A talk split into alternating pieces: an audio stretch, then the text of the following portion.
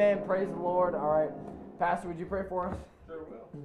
Let's pray. Our Heavenly Father, thank you for today. Thank you that we can assemble together on this Christmas morning and celebrate the birth Mm. of your Son, Jesus Christ.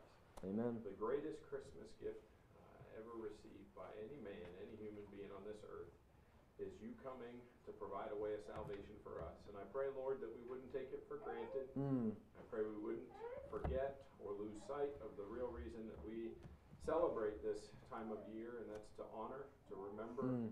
your birth, your coming, and all that we have as a result of it. Lord, I just pray this morning that you will bless our time. I pray everything we say and do would bring honor and glory to you. And I pray that you will work this morning in our midst. Mm. Pray these things and ask them all in Jesus' name. Amen. Amen. Please stay standing with me. Please turn your hymn books to 320, just a few pages more. Ring the bells. 320. We'll stay standing. Ring bells.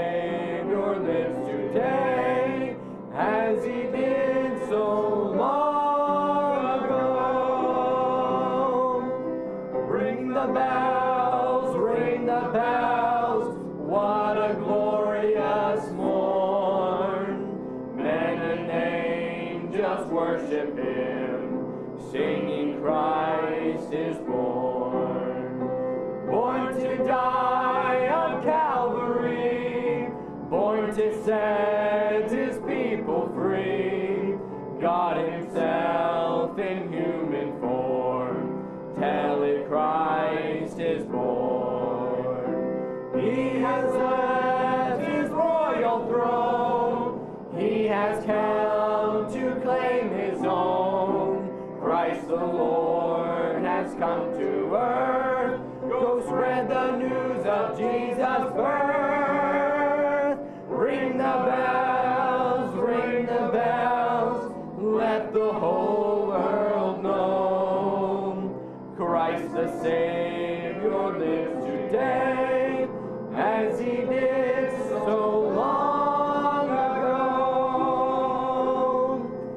Amen. Praise the Lord. I love that part. It says, Go spread the news of Jesus' birth. That's what we should do this Christmas.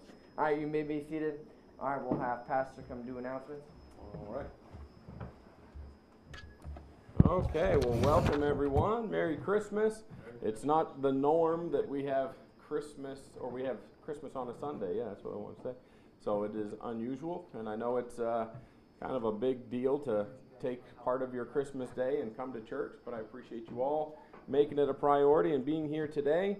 Um, I was talking with some friends. They got it all figured out 11 years before Christmas lands on a Sunday again. So that's a few years away, and uh, who knows? Maybe we'll all be in heaven by then. I don't know if the Lord raptures us out of here, but uh, it is good to be here. It's good to see you all on Christmas Day. So, just a few announcements. Really, I'll just focus on the next coming thing, which is the last thing on our list, and that is Saturday to come, the 31st. We're going to have a New Year's Eve get together. It says party on here. I don't know. I just think sometimes you say party and it's got the wrong connotation.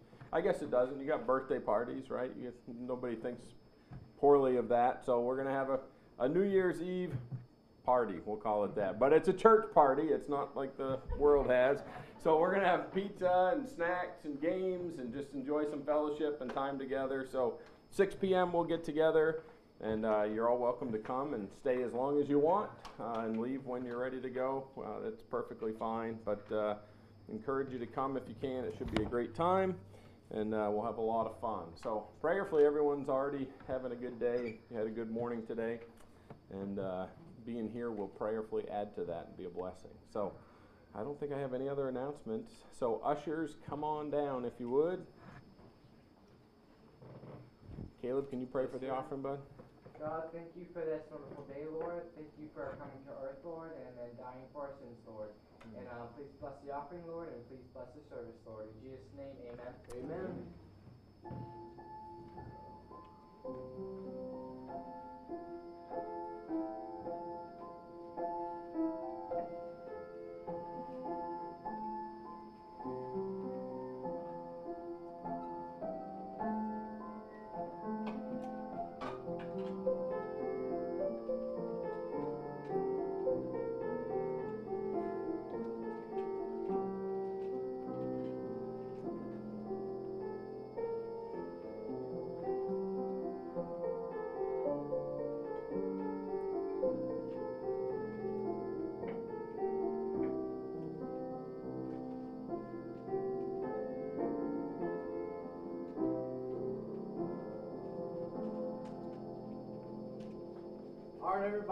Just gonna sing one more. Please turn your hymn books to 340. I changed it on us. I just was thinking as we're talking about how he came and died for us. I was like, you know what? It's not really a Christmas song, but I think it really is. Just the day he came and was born, the first Noel, he came to die on the cross for our sins. And I think just that's Jesus Christ right there. He came, he was born. We celebrate when he was born, but I think we should also celebrate when he died for us because that's why he came and he came to be born so that he could die on the cross for our sins. Uh, please stand with me. 340, the old rugged cross.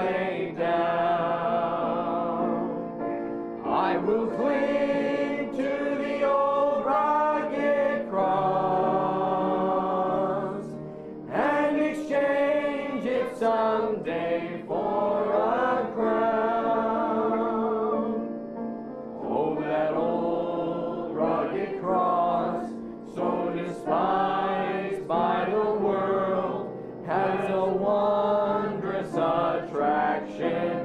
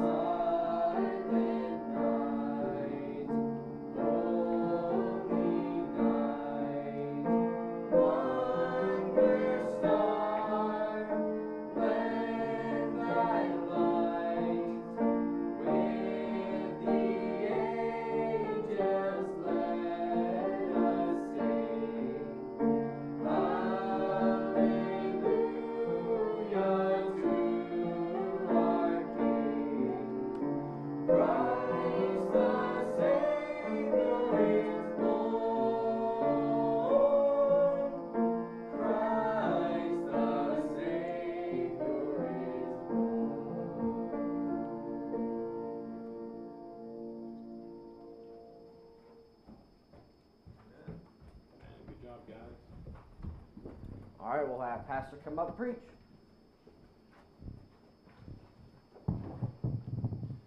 Good thing he let you know. No, I'm just kidding. All right. We are going to be in Luke chapter 2 this morning. Luke chapter number 2.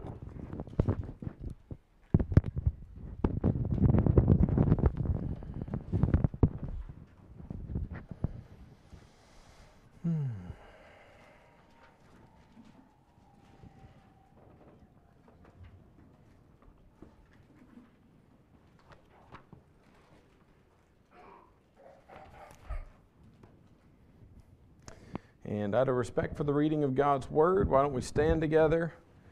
And we're going to read a, uh, we'll read a chunk here and then we'll pray and be seated. It says, And it came to pass in those days, beginning in verse number one, that there went out a decree from Caesar Augustus that all the world should be taxed. And this taxing was first made when Cyrenius was governor of Syria. And all went to be taxed, every one into his own city. And Joseph also went up from Galilee out of the city of Nazareth into Judea unto the city of David, which is called Bethlehem, because he was of the house and lineage of David, to be taxed with Mary, his espoused wife, being great with child. And so it was that while they were there, the days were accomplished that she should be delivered. And she brought forth her firstborn son, and wrapped him in swaddling clothes, and laid him in a manger, because there was no room for them in the inn. And there were in the same country shepherds abiding in the field, keeping watch over their flock by night. And lo, the angel of the Lord came upon them, and the glory of the Lord shone round about them, and they were sore afraid. And the angel said unto them, Fear not, for behold, I bring you good tidings of great joy, which shall be to all people. For unto you is born this day in the city of David a Savior, which is Christ the Lord. Let's go ahead and pray. Our Heavenly Father, thank you for today. Thank you for each person who's here with us this morning. And I know Christmas carries with it, it bears with it many family traditions and uh, things that we do, Lord, and uh, get togethers that are planned and celebrations that are, that are all part of our, our traditional family Christmas celebration. And Lord, in truth, having Christmas land on a Sunday could be a real hindrance to people's uh, day. It can really uh, disrupt their plans, but it also um, is something that uh, people could have just chosen not to be at, to be a part of. And Lord, I just thank you for everyone who's here making it a priority, given that it is a Sunday, to honor you, and to celebrate your birth, and to make part of that celebration being in your house with your people today. And I just thank you, Lord, for the faithfulness of all the people here. And Father, I pray that now as we go to your word, you'd work in our hearts. I pray that you will bless, that you will accomplish your plan, your will, your purpose through the message that you have for us today. Lord, I just ask you to bless and to speak and to, uh, to do all that you'd see fit to do. And we just ask these things and we pray them all in the name of your precious Son, Jesus Christ. Amen. You may be seated.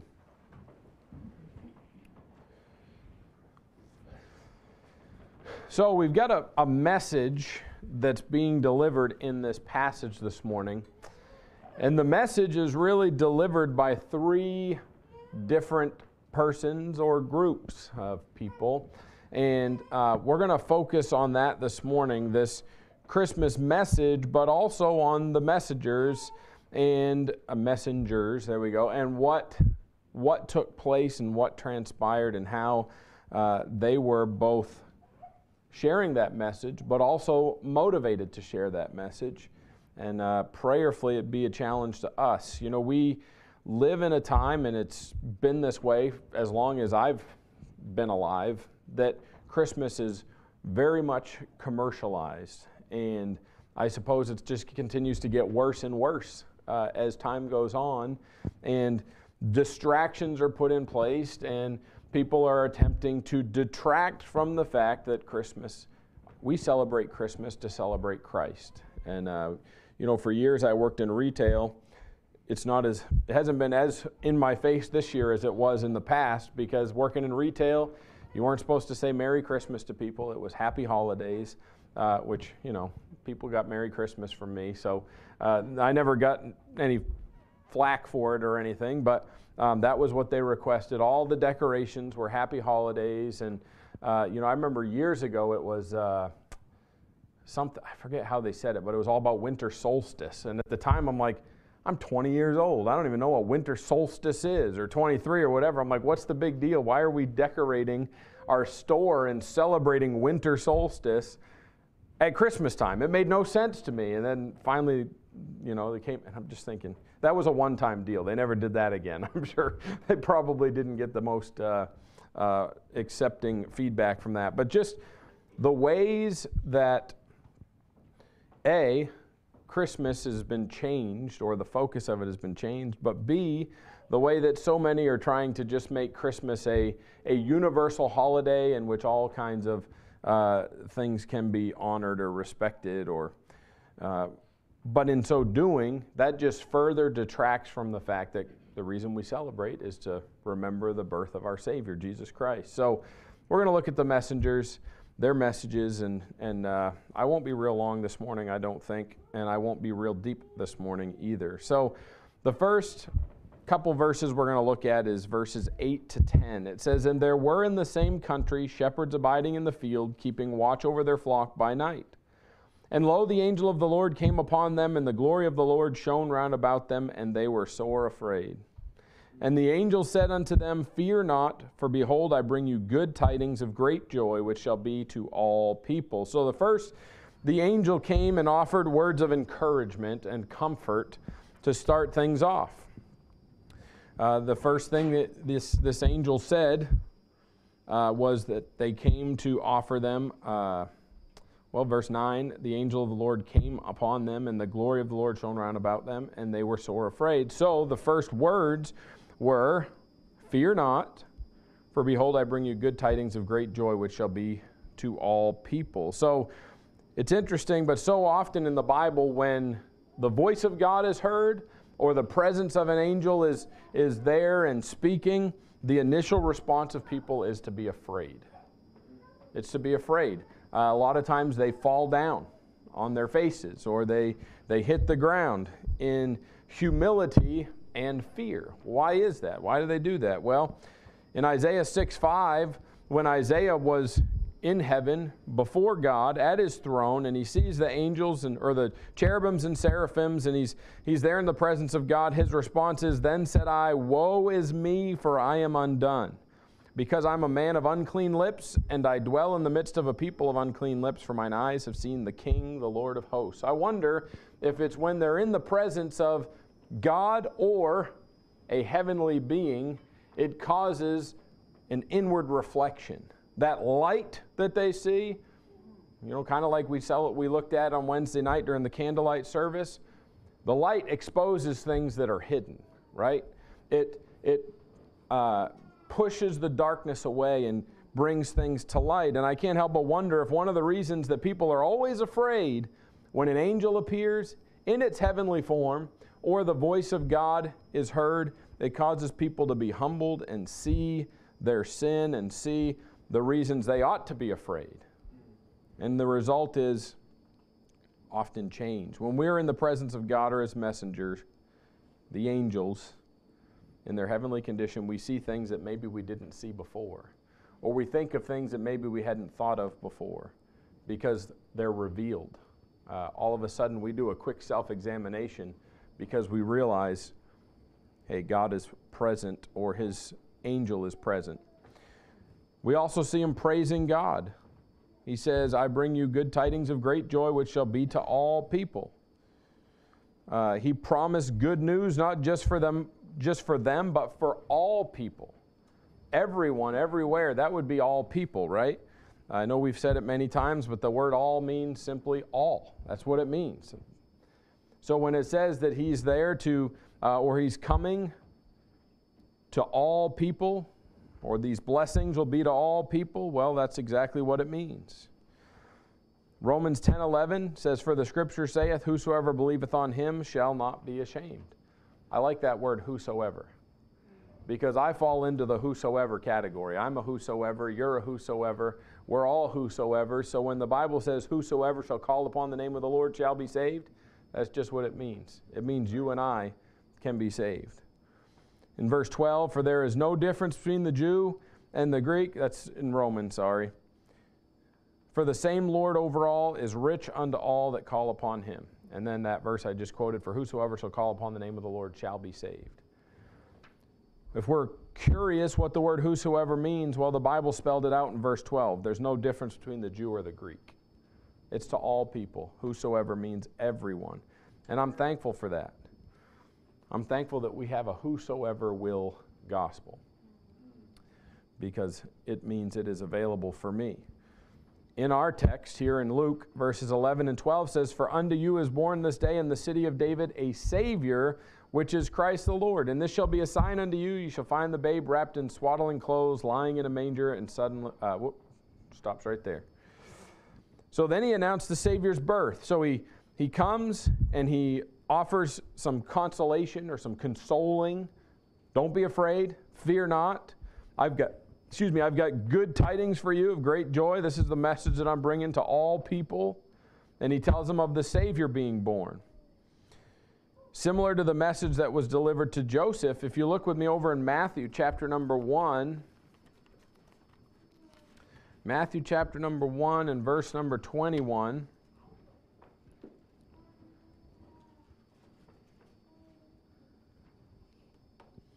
It says, And she shall bring forth a son, and thou shalt call his name Jesus, for he shall save his people from their sins. Now, I won't get into a lot of depth on this, but there's a difference between what it says in Matthew and what it says in Luke. We've talked a lot about this in Sunday mornings, a little bit, but more in Sunday school and in Sunday afternoons. The book of Matthew is, a, is one of the four Gospels, but it is written to the Jew to demonstrate Christ as their king. I believe here when it says, and he shall save his people, I believe that's specifically speaking of the Jew. Now, over in Luke, it's a different message it says, which shall be to all people. It doesn't just say his people, it says all people. So it's a little bit different message. Uh, and they do come together. And we just read one spot over in, uh, in Romans 10. I just read where it says there's no difference between the Jew and the Greek. After Christ's death, burial, and resurrection, there was something that took place. And it wasn't his people and all people, it was all people, all people. Well, technically what it means there, too, is all people. But so the only difference was the, the audience. But Christ, as the Savior, He did come to the whole world. He did come to all mankind, and we can be thankful for that. Then we see the heavenly hosts message. So, first we have the angel, and then we have the heavenly host in verses 13 and 14. It says, And suddenly there was with the angel a multitude of the heavenly host, praising God and saying, Glory to God in the highest, and on earth peace, goodwill toward men. So they praised God. We always talk about the angels Singing, you know, just I'm going to point this out, take it for what it is. We always, all of our Christmas carols talk about the angels singing, right? Hark the herald angels sing. Silent Night talks about them singing, but you notice what it says in verse 13?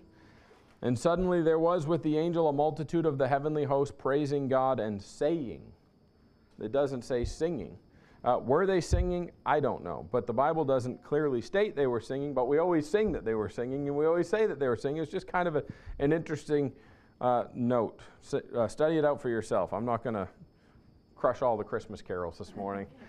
We still sing them all. I still sing them all and love them, so don't, don't take it for what it is. But it's just kind of a neat little note that uh, I thought was kind of a fun, uh, fun thing to look at. So, they were praising God. And you know, sometimes we think the only way to praise God is through singing. And how often do we sing? Hopefully, you know, we have a song in our heart and, and we have a medley uh, in, our, in our minds and we think or sing or hum or we praise God throughout the day in song, but that's not the only way we can praise God. So if we don't have a song in our heart at any given moment, we can still praise God with our words and speak praises of Him. It doesn't have to be in song. Uh, David praised God, and it wasn't always in song. Others praise God, and it's not always in song. In fact, we're going to see in a moment here when uh, Thomas, a lot of times we refer to him as doubting Thomas. When Thomas was confronted and he saw the Lord, he said, My Lord and my God. He spoke it. In a sense, he praised God. He praised Christ as his God, and it wasn't just sung. So we can praise God, and we ought to. And today is a good day to remember that, to be reminded of that, that we praise God for the fact that He came. The fact that because He came, we have salvation available to us, and because He's provided it for us free and clear. You know what? Quickly, let's look over at Romans chapter 5. I had a text message from a good friend of mine, Brother Caudle, this morning, talking about uh, you know just Christmas being the greatest gift, Christ being the greatest gift ever received, greatest Christmas present, if you will, ever offered or ever provided.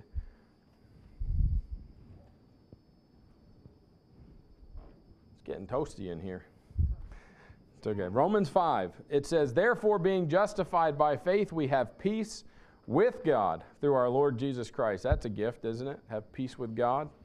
Verse 2 By whom also we have access by faith into this grace wherein we stand and rejoice in hope of the glory of God. And not only so, but we glory in tribulations also, knowing that tribulation worketh patience.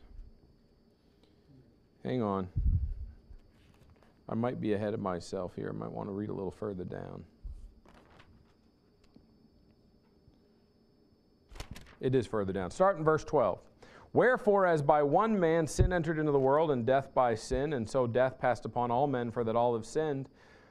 For until the law, sin was in the world, but sin is not imputed when there is no law. Nevertheless, death reigned from Adam to Moses even over them that had not sinned after the similitude of Adam's transgression, who is the figure of him that was to come. So Adam was the figure of who was to come, Christ. Uh, what's the song we sing? It says, Second Adam from above, reinstate us in thy love. Hark, it's Hark the Herald Angels Sing, isn't it? Yeah, the one I just poked at a little bit. Verse number 15. But not as the offense, so also is the, notice that next phrase, those two words, free gift. A gift isn't really a gift if it's not free, right? It wouldn't be a gift. It would be a purchase or something that we acquired, that we worked for or earned. So it says, but not as the offense. The offense was the transgression that you and I all had before we trusted Christ as our Savior, that we were guilty of, that prevented us from having that peace with God we read about the beginning of, of Romans 5. So not only as the offense, so also is the free gift. For if through the offense, so, uh, for if through the offense of one many be dead, much more the grace of God and the, here's that word again, gift by grace. Grace is unmerited favor. God's riches at Christ's expense is a acrostic we use. It was free. We didn't earn it, we didn't deserve it, but it's a gift, which is by one man, Jesus Christ hath abounded unto many. And not as it was by one that sinned, so is the gift. For the judgment was by one to condemnation, but the free gift is of many offenses unto justification. so everyone in the world is one of two things they're either condemned or they're justified. If you're here today prayerfully, you have believed on the Lord Jesus Christ and are justified. For if by one man's offense death reigned by one, much more they which receive abundance of grace and the gift of righteousness shall reign in life by one, Jesus Christ. You know why it's the gift of righteousness?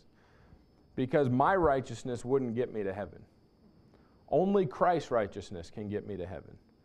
And it's a gift because Christ's righteousness has been imputed to my account. It has been placed on my account so that when God the Father sees me on on uh, Judgment Day, which for me will be the white throne. Uh, no, it won't be the white throne. It'll be the judgment seat of Christ, the bema seat of Christ. He will see Christ's righteousness when God looks at me. Praise God, it won't be the white throne judgment.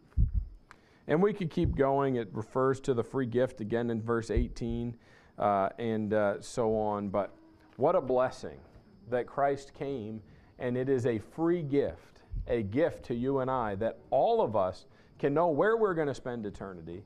All of us can have the peace of God and be at peace with God, which we'll talk about here in a moment.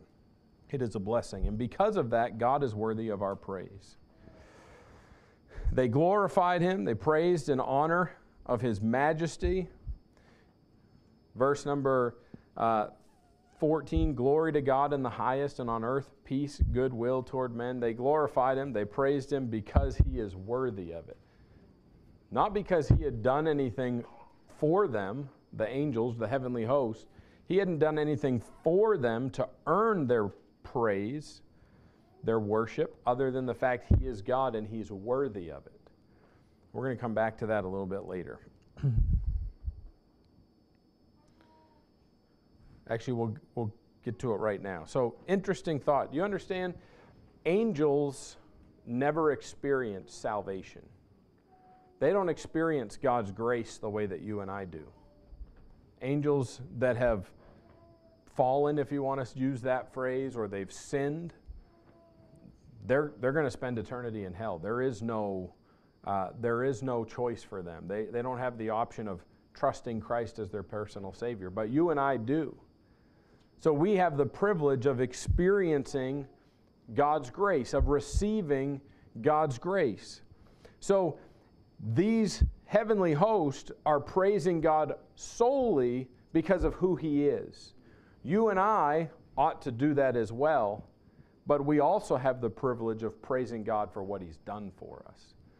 So we have the blessing of glorifying Him and praising Him because He's God. He's our Maker. He's our Creator. He is, uh, has formed everything. He's formed you and I. He's given us life. He's done so many things for us. He's worthy of our praise as God, but He's also worthy of our thanksgiving and our praise because He's provided something for us that we couldn't provide for ourselves that we couldn't earn, we couldn't accomplish, that it was not available to us apart from Him, and He's provided that for you and I. That's something to give Him thanks and praise for. And that's what we're focusing on at Christmas time is thanksgiving or giving Him thanks for coming. It says, On earth, peace, goodwill toward men. We talked about that, I think it was last Sunday or the Sunday before. I think it was last Sunday. Is that something that is available now? There is peace available now. We can have peace with God. We can have the peace of God. But so often we, I see bumper stickers celebrating, or this time of year that say, speak about peace in the world or world peace. That's the phrase they use world peace. And you and I know that that day is not going to come until Christ is on the throne. It's just not going to happen. There's no weapon that will force world peace. There's no policies that will force world peace. The globalists would try to tell you and try to convince you that when there's just one government in the whole world and there's no competition for oil and for uh, power and for uh, land, that that'll bring in world peace because you won't have the competition. No, it, no, it won't. It won't bring in world peace. It's just not going to happen until Christ is on the throne. And thankfully, we know one day he will be on the throne. That day is coming. Uh, one day, world peace will be a thing. But in the meantime, there is peace, the peace that passeth all understanding, available to you and I, available to our neighbor, available to our cashier at the grocery store, to the person who pumps our gas. If you, if you choose to go have someone pump your gas, you don't want to do it yourself. If you're in New Jersey, that's everyone. There is this uh, peace that passeth all understanding available to your family members, your friends, to your mechanic, to those you come in contact with every day. It is available to them. But someone has to give them the message of peace, the message that Christ came and that he has died and that he was buried and that he rose again to offer a way of salvation for them. That righteousness is a free gift, that salvation is a free gift. Because the world would tell you, the religious person would tell you, it's something that can be earned, it's something that has to be achieved, it's something that we have to, we have to acquire through all those different methods. But we know, because we believe the Bible, that that's not how we get salvation. It is through faith and faith alone in Jesus Christ. That's how we can have the peace that passeth all understanding. And understand circumstances, will sometimes strip us of our peace. Sin in our lives will sometimes strip us of our peace. There are things that certainly hinder that. But when we are living with and walking with God like we ought to be, and we are just trusting and resting in Him, then we have the peace that passeth all understanding. Colossians 1:20, I love this verse. Turn over there with me if you would. Colossians 1:20.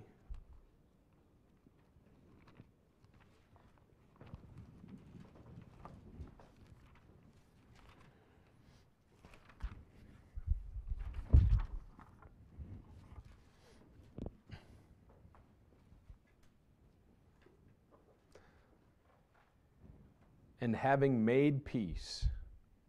I like that phrase right there. There was no peace apart from Jesus Christ. Well, how did he make it? Through the blood of his cross. By him to reconcile all things unto himself. By him, I say, whether they be things in earth or things in heaven. Peace is available because of Christ, in Christ alone. Look at Ephesians chapter 2. I referenced this a little bit earlier, and we saw it over in, in uh, Romans as well, chapter 10. In Ephesians 2, verses 14 to 17, it says, For he is our peace. Not only has he made peace, he is our peace, who hath made both one. What's it talking about? Well, we'll see. And hath broken down the middle wall of partition between us having abolished in his flesh the enmity, even the law of commandments contained in ordinances, for to make in himself of twain one new man, so making peace. He's talking about Israel and the Gentile, the Jew and the Gentile. The two were one, uh, the two were separated. Up above, it talks about how us who were not Jews, we didn't have a promise. Uh, it talks about we were called the uncircumcision by the circumcision, that there was no hope for us. But Christ is our peace. He's made peace, and He's made of two one new man. Talking about the Jew and Gentile. How? Well, in the body of Christ. It's no longer Jew or Gentile. You and I, if we're born again, are part of the body of Christ. We are now this one new man. Verse 16, and that He might reconcile, we were His enemies, but we are His friends or his children when we've been reconciled both unto God in one body by the cross, having slain the enmity thereby, and came and preached peace to you which were afar off, and to them that were nigh. That's both the Jew and the Gentile. Peace has been offered. All right. So, we have peace with God, and we are a part of that one body if we've been born again. Verses 15 to 20, it says over in Luke, chapter 2. and it came to pass, as the angels were gone away from them into heaven, the shepherds said one to another, Let us now go even unto Bethlehem, and see this thing which is come to pass, which the Lord hath made known unto us. And they came with haste and found Mary and Joseph and the babe lying in a manger. And when they had seen it, they made known abroad the saying which was told them concerning this child, and all they that heard it wondered at those things which were told them by the shepherds. But Mary kept all these things and pondered them in her heart. And the shepherds returned, glorifying and praising God for all the things that they had heard and seen as it was told unto them. So the shepherds came from the fields after hearing the angel and then the heavenly hosts, and then they come to the manger and they see that what they had been told was true. And the result was they believed. They heard with their ears, they saw with their eyes, and they believed. You and I, we hear with our ears. What can we see? We don't get to see a physical Jesus Christ. We, we don't, obviously, we're not present to be able to see the baby in a manger. But we can see the effects that faith that the Word of God and the Spirit of God has in someone's life. I remember Brother Caudle years ago in, in a Bible Institute class that I took with him. He said, You know, one of the greatest evidences that the Word of God is true is a changed life, a transformed life. And when you see somebody, you know, when you see a Fred who used to come to our church, I was scroll. I, I don't remember how I came across it, but I was scrolling through the other day and I saw one of the videos that somebody took and sent me of when we baptized Fred, and it was Andy was there helping, Steve, Brother Elliot, and Brother Gabe, and I basically baptized him in the tank, and he was a big guy, and I was worried about him slipping. He also was on oxygen and just wasn't real healthy, and all four of us helped him up just to make sure, you know, when things are wet and you got a smooth surface, you don't want to take a digger. So we helped him up, and but knowing what his past was, uh, drug addict, you know, used to. He was the one of the guys in the state. If you wanted to set up a meth lab, you'd call him and he'd come, and he had all the formulas and all the things needed to be done for you to set up a meth lab. Like that's what he did. He used to help people with that, and then him sharing with me some of the abuse that he experienced as a kid, stuff that, I mean, awful stuff. That's why he ended up the way he did with the drugs and all that stuff. A lot of it was probably just trying to forget the things that happened to him when he was a kid. But you know, the Lord saved him. And I remember the day we baptized him, and I know I've shared this before. It was actually this time of year. It was, I think, the week or two weeks before Christmas. I remember him sitting on the front row, and we did the afternoon service. We just did his baptism. That's all we did. And I, I asked him, Fred, what song do you want to sing? We're baptizing you today. It's a, you know, it's an exciting day. I said, what, what's your favorite hymn? And he chose "Oh Holy Night." That was the song you want to sing, which worked out good because it was Christmas time. And I get up here and I'm about to start, and I look down, and he's got a box of tissues next to him, and the tears are just flowing, and he is just a sobbing. And I, I mean, I'm not an emotional guy, so you know me, I'm just kidding. I'm just kidding. I'm a big crybaby, so I'm like, wow, I got to go talk with him before I fall apart. So I go down and I said, Are you okay, Fred? And through his tears, he just said, Pastor, I never thought that something like this was available for someone like me. He said, I never thought that God would ever forgive someone like me. And he said, and I never thought that I could have be a part of a church and have a church family that genuinely loves me and that I love. And he's just sobbing. I mean, just and his whole body's shaking. He's crying so hard. And I just gave him a big hug and cried with him for a minute. And I said, and then I thought, now I got to get up and try to start this service and not be a big blubbering fool up there. But just that heart from what he was to what he what God made him. And I know Ed and Julia, while they're not saved, they still talk about Fred. He just brought them up in the last week. They came up for his funeral that we did because they were so impressed. Having been a state trooper for so long, he was so impressed at the, the difference that God had made in his life. It was just profound. It was pretty amazing. And you know, uh, that is a pretty tremendous evidence that this book is true when you see that effect in someone's life. Not everybody makes such a drastic change, certainly not so fast. But Fred was just a tremendous example of God's grace in someone's life. And you know, he didn't have to see anything, he believed by faith. That's what changed his life. At his funeral, I don't know why I get into all this, but at his funeral, he told me that the what mattered most to him, not knowing he was going to pass away, what mattered most to him was that his family would all have the opportunity to hear the gospel. That was what was most important to him. And the day that he passed away, I went down and I met his wife and his daughter and uh, son in law, and his son was there. He, I'd met him once or twice, I think he'd come. And uh, I offered to do the service, which they agreed to, and then it took about a week to get things confirmed. I was thinking, I don't know if I'm going to get to do it, but they did. It all came together. And there was about 60 people there, 60, 70 people, and probably 25 of them were our church folks, Ed and Julia. And I preached the gospel and presented the gospel, and I shared Fred's testimony as part of it, and I opened it up to people. Well, First, I gave an invitation. And I've never, I mean, 60 people, 25 of them are people we know, and probably 25 raised their hands that they knew they needed to be saved. And I almost fell over. I'm thinking, and I offered, you know, to talk to folks, offered an opportunity to get saved, and nobody wanted to nail things down, but we had tracks and everything out. So then I opened it up for some people to share some things, and uh, this guy comes up. I'd never met him. If I remember correctly, he had never met Fred. He had heard about him. He knew who he was and all, you know, his past and the things he'd done. But he gets up and he just he says, "I wasn't going to say anything because I didn't even know Fred. I never even met him. It was he was married to his sister." But he said, I just felt like I God wanted me to get up here and say something. He said, "What the pastor just said, it's true. You need to believe it." And he just started preaching. I'm like, "Who is this guy?"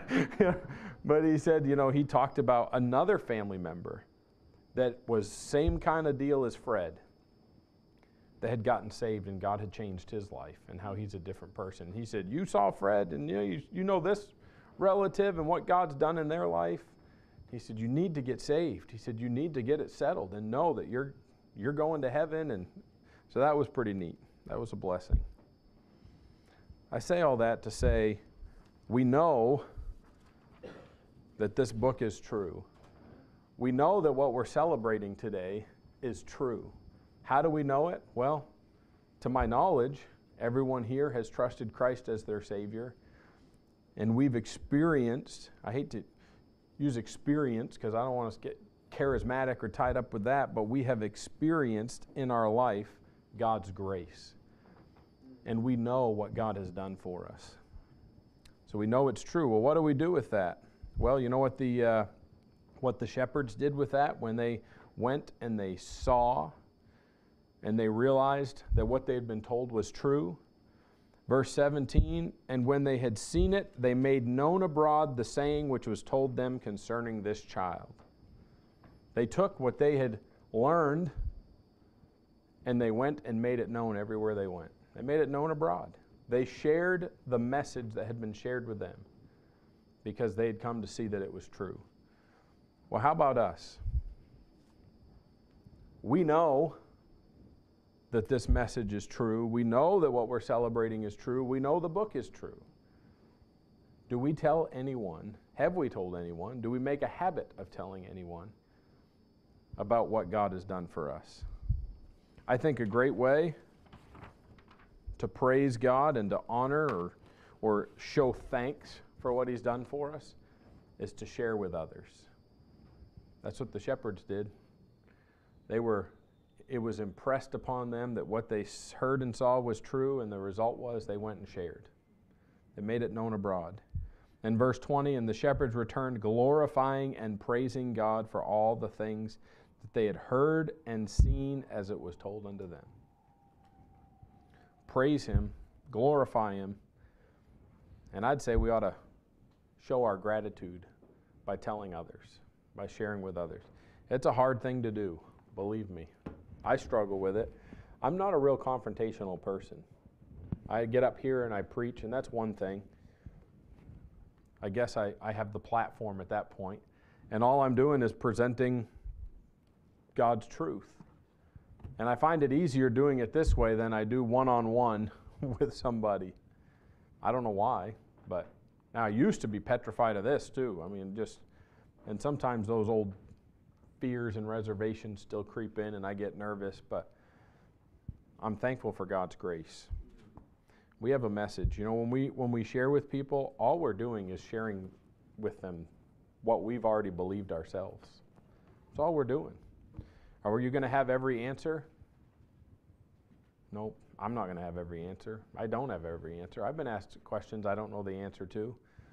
Does it make me feel bad? Yeah, mostly my pride. That's really the biggest thing. And it makes me realize I've got more learning to do. It's a good reminder that I got to keep studying and keep learning.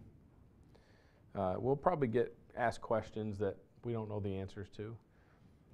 But we will hopefully have enough to tell them what we believed. You know, one of the greatest things we, we can do, Wednesday night we looked at Paul sharing his testimony with King Agrippa and Festus, we can do that about our, with our own life. We can share our personal testimony. What Christ did for us. Put some Bible in there. We have gospel tracks. Take a gospel track and walk them through the gospel track. Hit the bullet points. Different things we can do. just give someone a gospel track. We can do that. Uh, my sister Danielle was just telling me that uh, her kids, I think Riley and Connor, right? They've been go. They go to the store, and the two kids ask every time, "Do we have some gospel tracts we can give out?" They're eight and six. Yeah, that's what I thought. Eight and six years old. What a blessing. Eight and six year olds can do it. Now, granted, most people probably don't say no to them. They probably or might say no to us, but they don't all. They don't all. Let's be faithful and share the message of what Jesus Christ has done for us. Yes, He came, but there's so much more to the story than just He came. He came to be a Savior to the whole world. Let's share the message. All right, that's what I got for today. Let's go ahead and pray and we can dismiss. Our Heavenly Father, thank you for today. Thank you for your word. Thank you for the truths that we've seen. Thank you for these three the individual and then the groups that shared this message of Christ's birth, of his coming. And Lord, I pray that we here would be faithful to do the same. I know it, it's difficult to be confrontational. It's difficult to get out of our comfort zone. Maybe it's a struggle to take the time, or at least maybe that's an excuse that we use. Well, I don't have time to get into a conversation. Lord, I know this is something we talk about often. And we talk about it often because it's near and dear to your heart. And because it's near and dear to your heart, it ought to be near and dear to ours as well. Lord, I pray that we would be better witnesses for you. And Lord, one of the ways I believe we can show our love for you, we know it's to obey your commands and the, your commands not being grievous to us. And one of your commands is go into all the world and preach the gospel to every creature. Lord, I pray we would be faithful to do our part of preaching the gospel, of sharing the gospel with the world. There are people all over that we know are going to die.